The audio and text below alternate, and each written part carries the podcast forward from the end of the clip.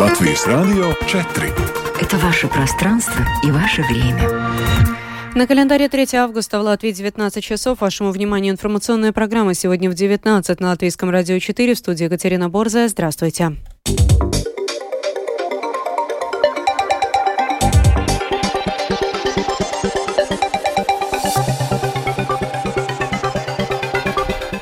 В этом выпуске учителя пока не готовы перейти на единую модель обучения латышскому языку, заявила министр. Представители сферы питания просят снизить НДС до 12% для отрасли. Минздрав ищет деньги на лабораторные анализы. Теперь подробнее об этих и других событиях.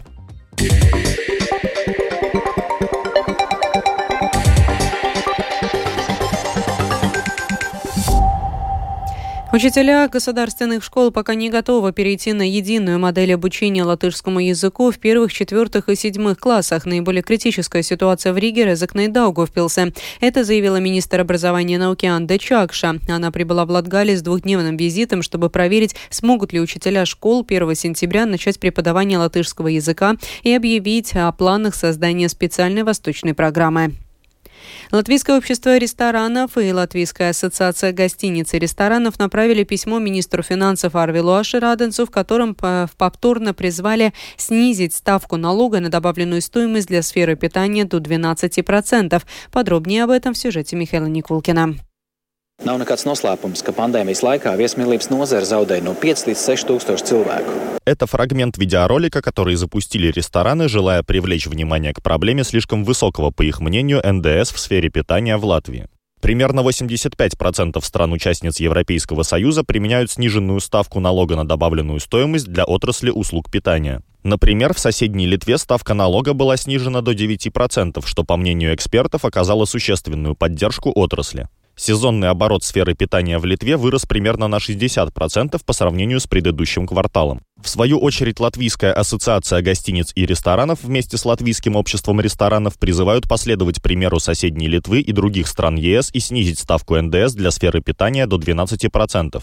Почему этот шаг так важен и как он поможет отрасли питания в Латвии, службе новостей Латвийского радио рассказал президент Латвийского общества ресторанов Янис Йензис. На наше усмотрение это, конечно, будет помощь конкурентоспособности отрасли, даст возможность государству выручить эти налоговые обязательства, которые на данный момент достигли рекордный объем, это 44,2 миллиона. Общая задолженность по налогам отрасли, это на 79% больше, чем это было перед пандемией. И, конечно, это поможет сохранить места общественного питания, рабочие места, потому что на данный момент мы смотрим по статистике, во время пандемии мы потеряли 42% больших предприятий общественного питания и 25% средних э, предприятий. За каждым закрытием ресторана, кафе, столовой э, стоит какая-то э, очень личная история. И, конечно, не хотелось бы, чтобы наши очень талантливые люди разочаровывались и, и уезжали. Йензис также отметил, что в Латвии ставка НДС на услуги общественного питания является самой высокой в Евросоюзе, а также наша страна одна из немногих, где во время пандемии ставка этого налога не была снижена. При этом министр финансов Латвии Арвилс Ашераденс «Новое единство» считает, что оснований для снижения ставки налога на добавленную стоимость в сфере питания нет, а отрасль демонстрирует тенденцию к росту.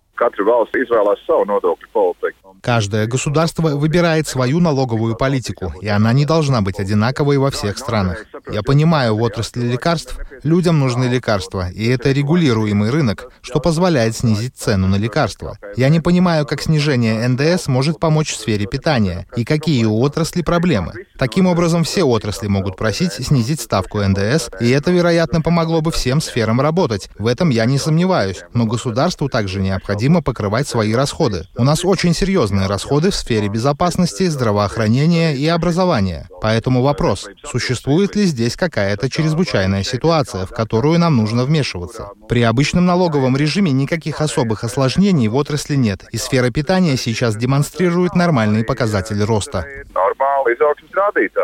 В свою очередь представители отрасли подчеркнули, что налоговая нагрузка в Латвии слишком велика, и сейчас 10% от общего оборота предприятий – это их убытки. При этом по состоянию на 2022 год Латвия была на последнем месте среди всех стран ЕС по потоку зарубежных туристов, одной из ключевых групп, посещающих рестораны. Михаил Никулкин, служба новостей Латвийского радио. Министерство здравоохранения будет искать деньги на оплату услуг лаборатории. Такая договоренность достигнута во время переговоров министра Национальной службы здравоохранения с Централа лаборатории. Тему продолжит Скирмента Бальчута. Квоты на проведение оплачиваемых государством анализов в этом году уже исчерпаны во многих лабораториях.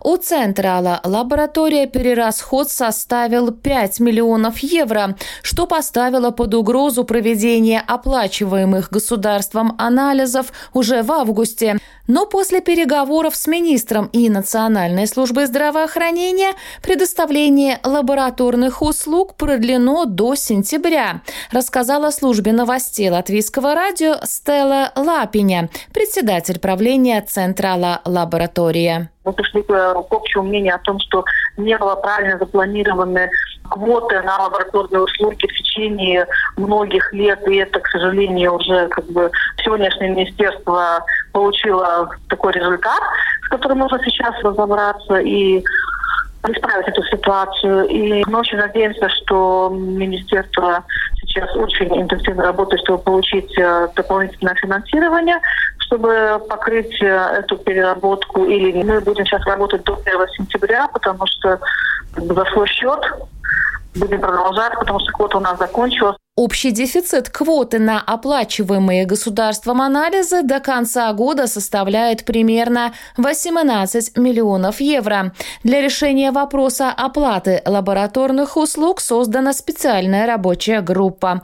В том числе она работает над введением системы электронной отчетности, продолжает Стелла Лапиня. Все очень надеемся, что начнет работать новый модуль электронных управлений, который даст абсолютно прозрачность для государство, кто направляет, когда направляет и сколько направляет, и это, может быть, решит какие-то наши общие проблемы. Поэтому со своей стороны мы готовы предоставить, и мы сделали, мы работали уже в этой рабочей группе на практические вещи, и я думаю, что осенью мы попробуем уже запустить его ну, в какое-то тестовое режиме, Новую систему для всех лабораторий в Латвии планируется запустить с января следующего года. Скирмата Бальчута, служба новостей Латвийского радио. Переговоры о сотрудничестве в коалиции Рижской думы продолжаются. Сегодня блок трех партий «Новое единство», Национальное объединение, Латвийское объединение регионов и Код для Риги провел встречу с оппозиционной фракцией для развития Латвии.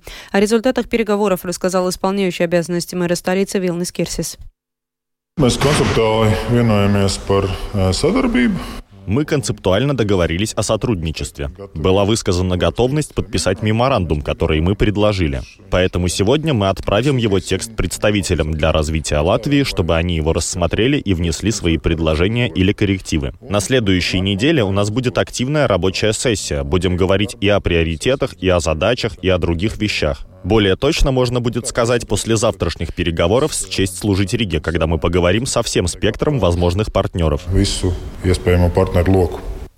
Завтра, 4 августа, блок из трех фракций проинформирует о ходе создания новой коалиции в Рижской думе. Об этом сообщила советница Вилниса Кирсиса Элейна Бивиня.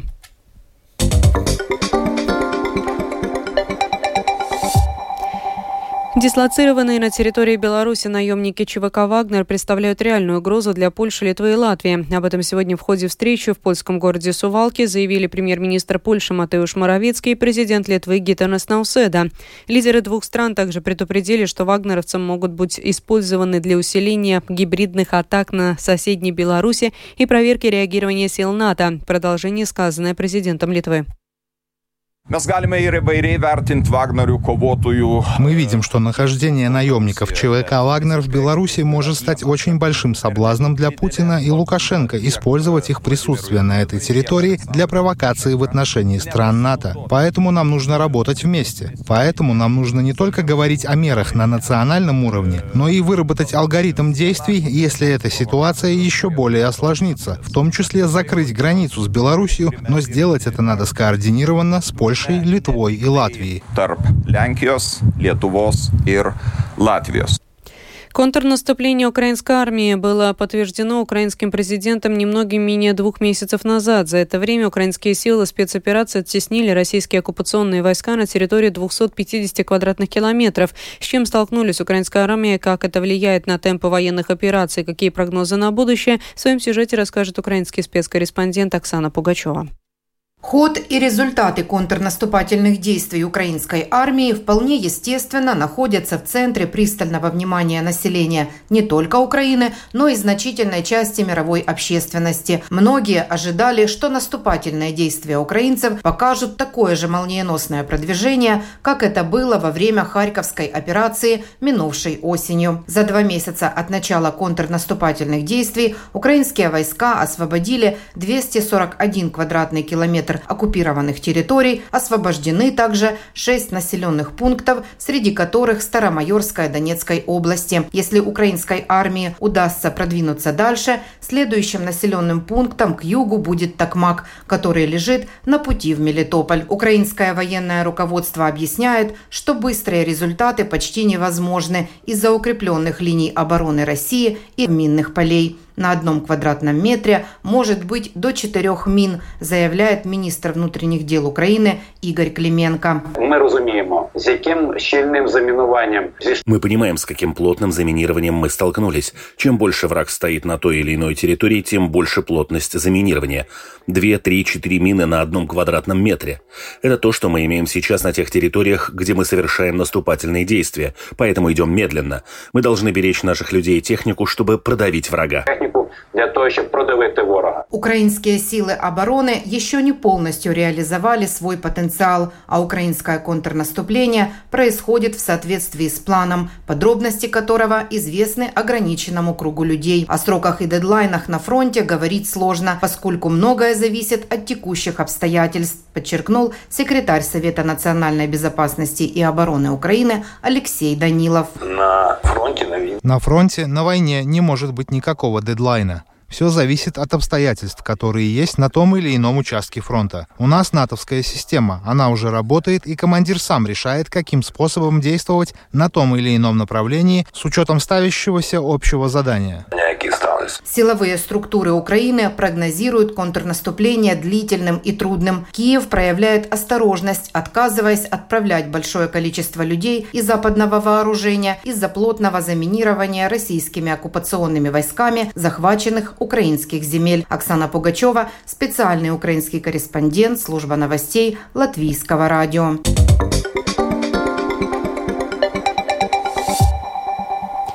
Чтобы уменьшить детский травматизм в результате дорожно-транспортных происшествий, а также падений с велосипедов и других средств микромобильности, в Латвии проводится адресованная родителям кампания «Твой пример – самый главный дорожный знак», рассказывает Скирман Табальчута.